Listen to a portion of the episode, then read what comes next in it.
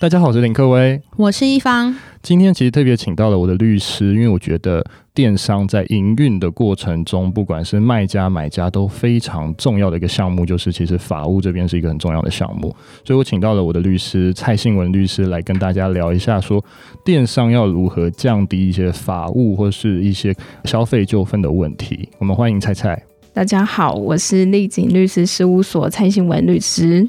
蔡蔡，其实今天很高兴你来到现场。那我觉得今天可以先切入一个主题，就是不知道蔡律师有没有处理过什么样的电商纠纷？刚好呢，最近我们一个电商客户问到了一个有关退货的问题。对，他是在贩售包包，消费者其实他购买的时间是在一年多前，但他买了之后，经过使用。过了一年多的时间，来跟我们商家主张要退货。那他的理由是我们本身背包背带的材质不是很稳固，因为我们当初推出的是环保的材质。是。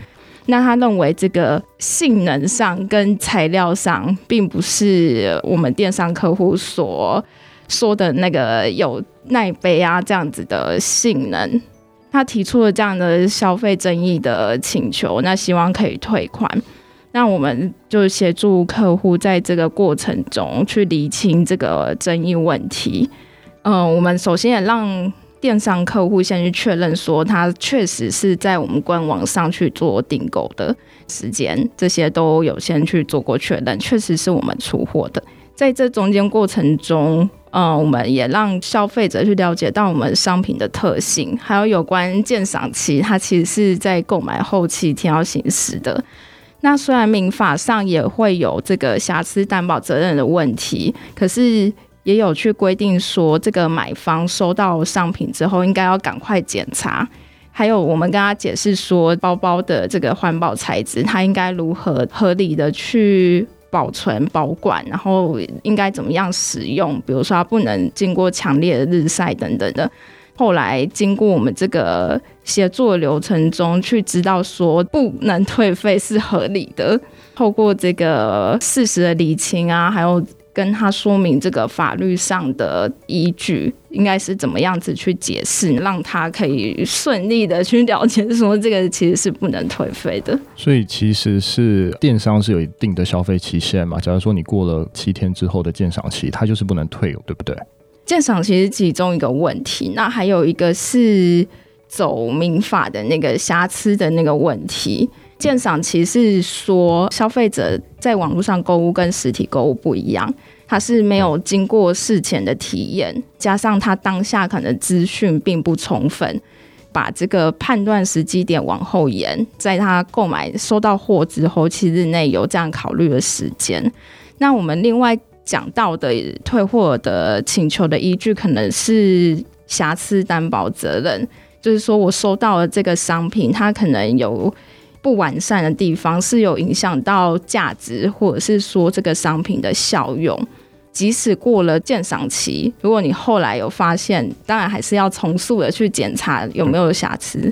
在经过这样子的检查之后，发现有瑕疵，还是可以去主张说退还部分的价金这样的问题。那如果他有使用过呢，还是可以退吗？这部分的话，我们还是会去看说这个瑕疵是不是马上就能发现。如果你说使用才发现，基本上在检查瑕疵不太可能是你使用过后才会发现，因为那个重塑检查是要立刻的将商品做检查，所以。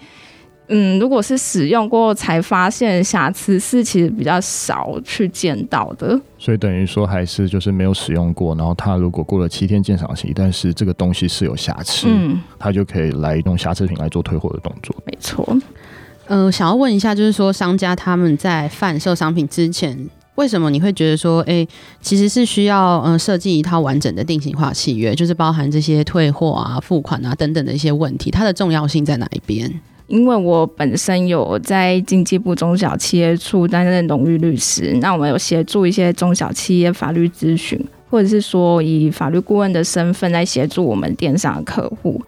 那其实从这些电商客户来发问，你就可以知道说，哎，其实大家在遇到问题的时候，才去了解到平台上自己定的那些约款啊、退换货规则，或者是会员同意条款这些，其实这些都算是跟消费者有订立定型化契约。因为是电商经营者，为了跟大多数的消费者有成立这样的消费买卖关系，他预先写好的这些规则，其实会被认定成是定型化契约条款。这样子的条款的效力，其实是由政府管制的。政府为了保护消费者，对于这样的条款内容有所限制或要求。那如果我们没有注意到政府机关所发布的这一些，原则或是应记载或不得记载事项，如果忽略的话，其实是会影响到我们条款的效力。这个是大家比较容易去忽略的问题。嗯，了解。嗯、那这些定型化契约都是商家他们自己去定的吗？还是说，呃，你刚刚讲到的，透过政府这边会有一个一套定定的模式吗？如果是商家自己制定的话，会有什么样的风险吗？这边常见有两种常常犯的错误，一种是商家有自己的条款，但是它不是完全的符合机关发布的定型化契约的事项。举例来说，像是有关零售业透过网络交易的话，常见就是这些电商平台。有规范说计算运费的方式，还有由买方或卖方负担的方法，其实是应该要被记载在电商的条款里面。那如果没有记载的话，运费是视同由电商平台来负责的。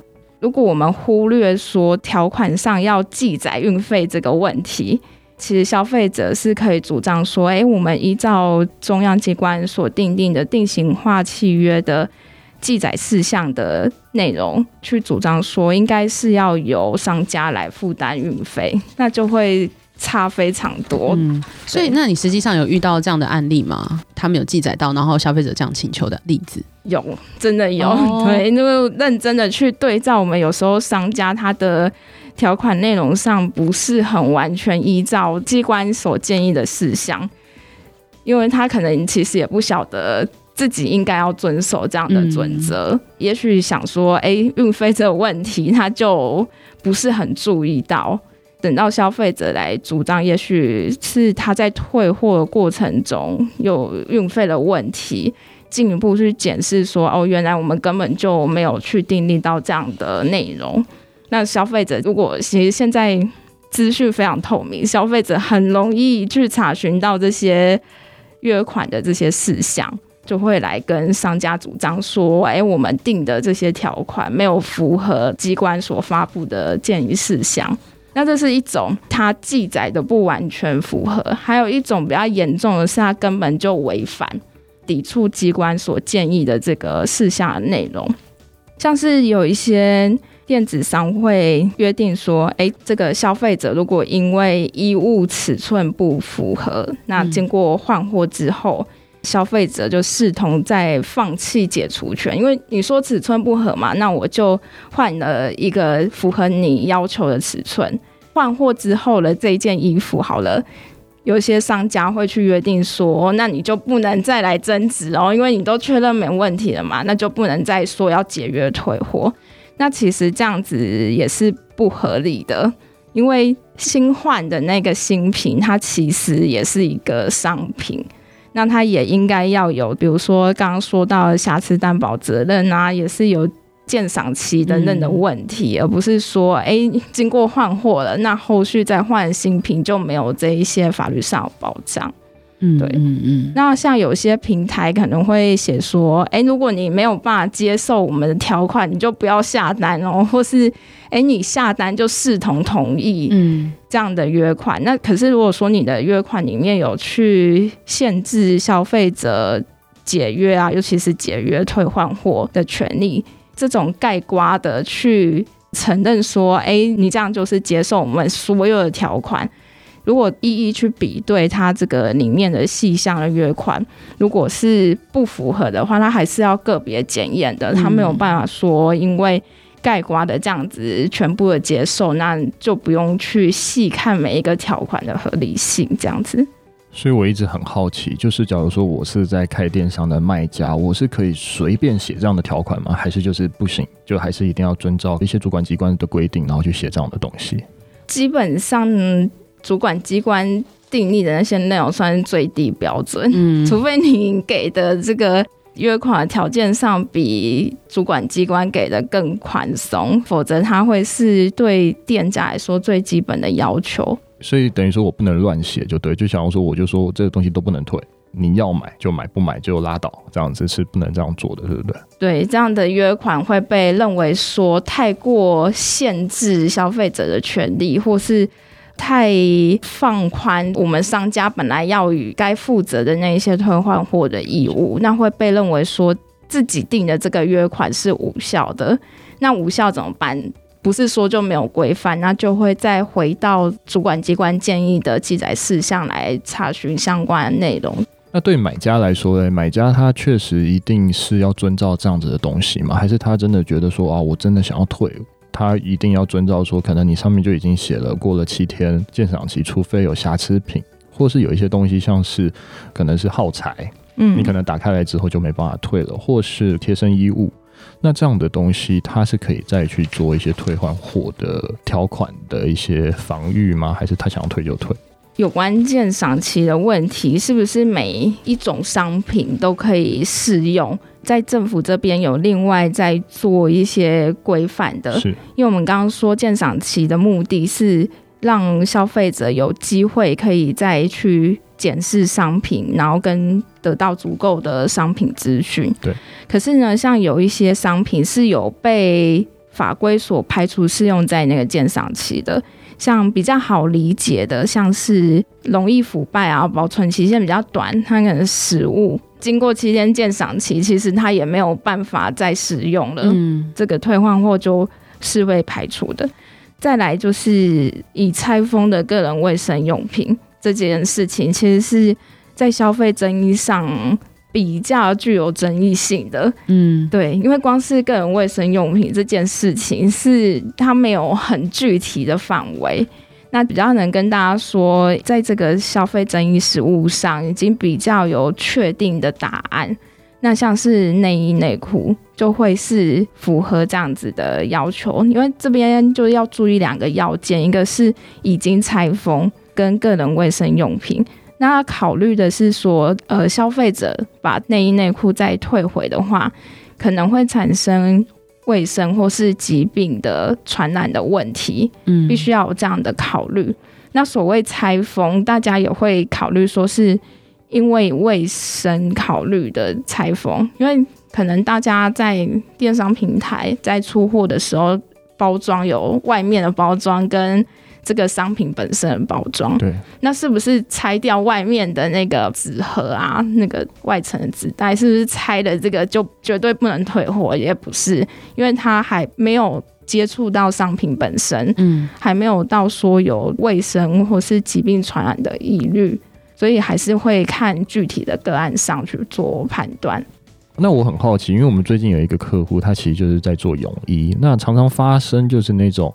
他其实就是明确的说，我试戴过不符合这样的话方式，他就退回来。我们是要给他退货吗？还是不行？我觉得泳衣在消费争议实务上还是算是比较有争议的。我有遇过小保官是建议可以退，也有认为直接归类成卫生用品的，还没有很确定的答案。所以等于说，尽量就是以服务性的方式，还是让消费者来退就对了。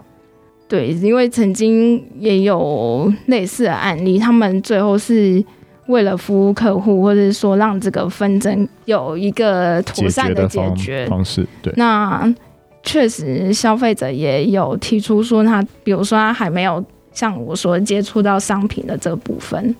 我们也有一些客户是在做电脑啊，但是电脑这个东西其实我觉得就蛮 tricky 的，就是他买了电脑，他开封，然后他开机，甚至都已经注册账号了。嗯。那这样的东西是属于我们所说的是可以退的吗？还是不能退？影音商品或电脑软体已经拆封是被排除的。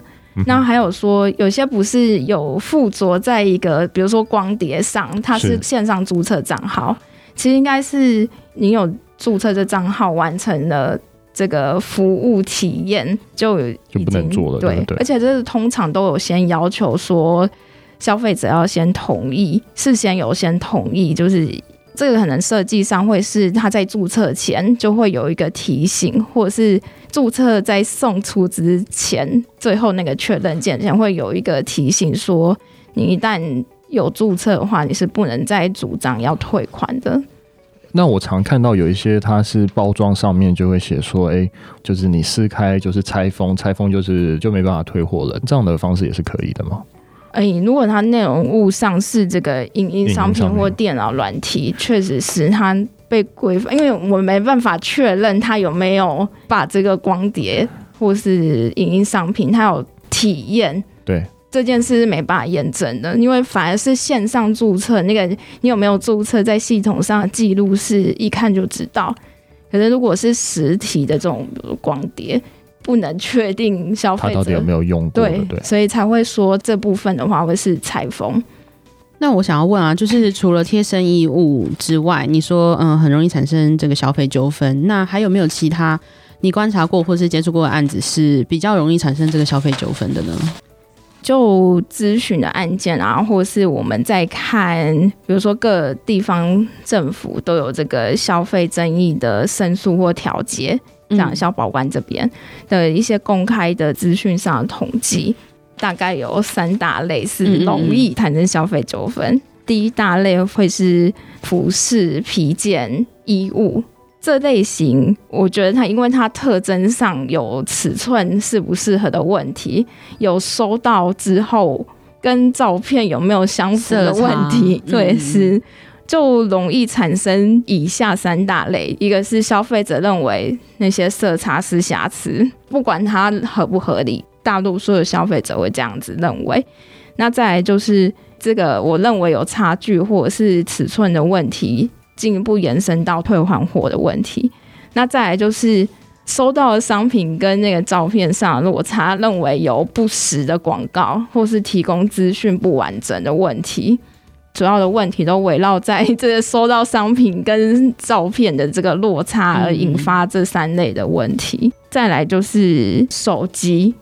手机可能会有两方面，一个是手机的保固跟维修，嗯，买了之后后续如果有故障需要维修的时候的纠纷，那还有一个是手机跟周边产品的瑕疵、规格不符等等这样的问题。你说像比如说 iPhone 充电线，然后它没有办法充进去，类似的，对，就是周边配件的瑕疵，嗯，因为它根本就没办法充电。嗯，还有比如说电池也是。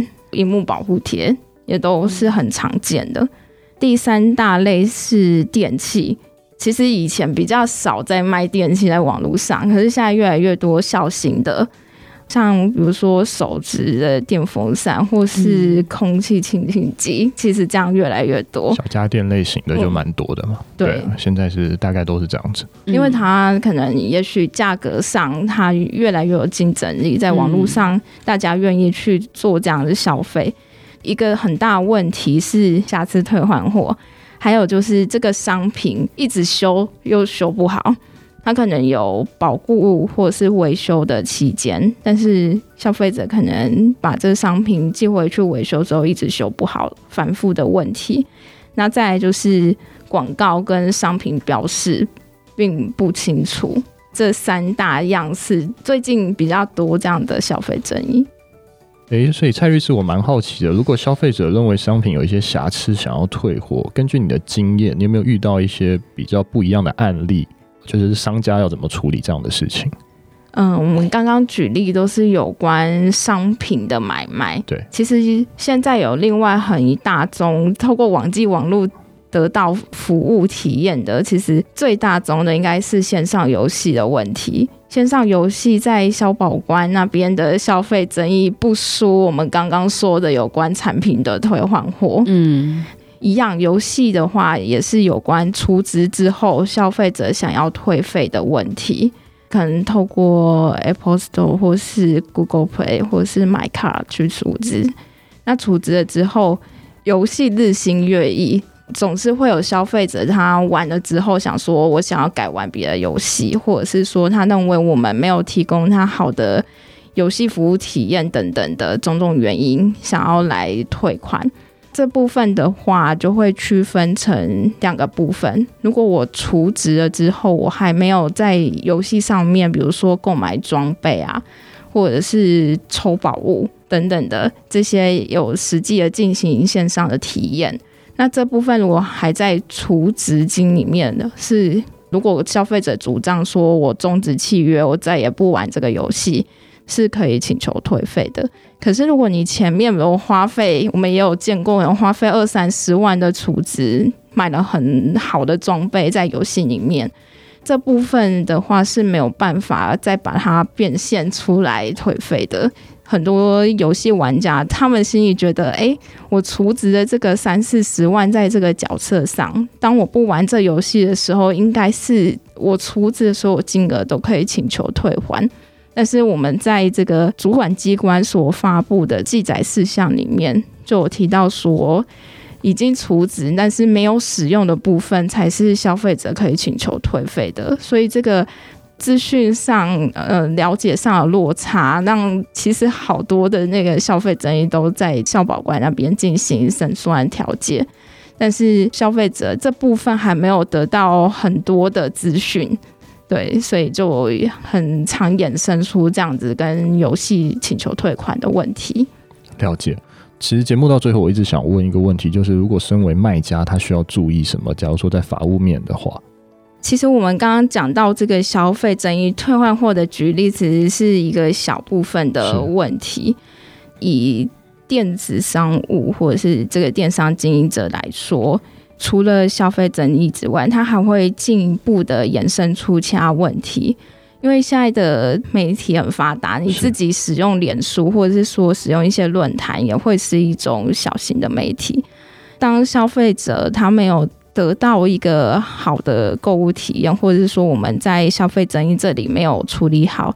那很容易在，比如说在粉丝专业啊，上爆料公社，或上爆料公社，就讲说某某品牌怎么样，那他请求没有被回应等等的。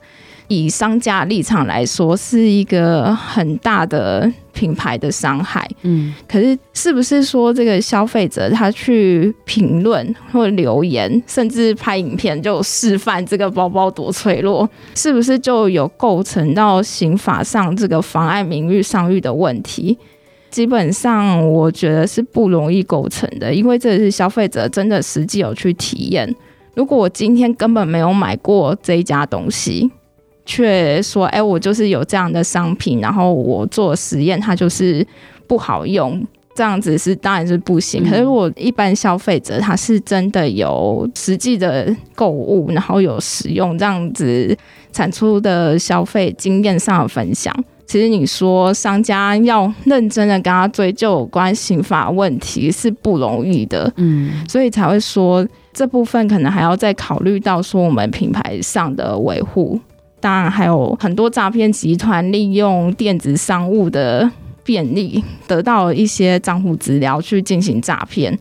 那我们商家当然也要做好这样的资讯安全的维护。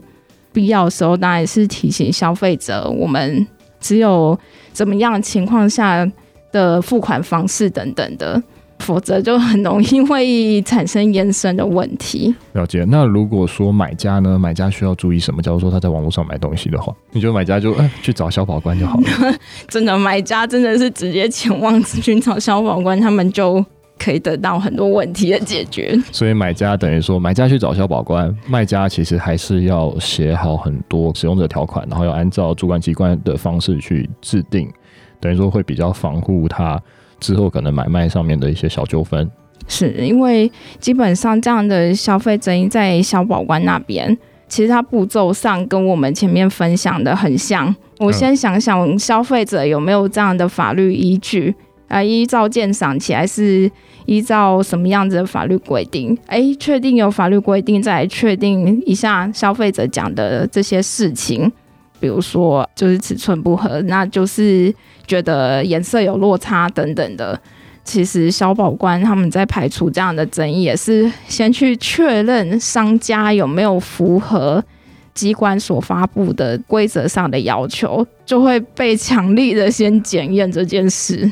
了解，等于说要开一个电商，要值得注意的就是，还是要很知道说主管机关制定的一些东西，然后按照这样的规则去写服务条款或者退货条款。是。最后，我想要请蔡蔡介绍一下你的律师事务所，大概是有什么样的服务，或许可以帮助到我们的听众。我们目前呢，丽景律师事务所是以服务公司客户比较多。当然，各行各业电商也是其中一部分。那有一大部分是广告公司。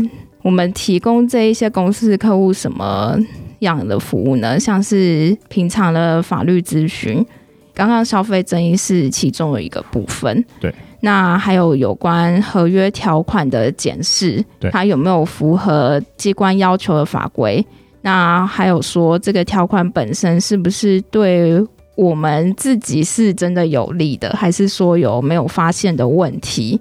那还有一个最常见就是应收账款的问题，去帮人家讨债就对了。对，就是如果有跟合作厂商啊上下游，如果收不到费用，也是公司经营者势必会面临到很难不遇到这个拖款的问题。了解。那我们节目到最后，谢谢菜菜今天来到我们的现场，谢谢大家，谢谢，拜拜，拜拜。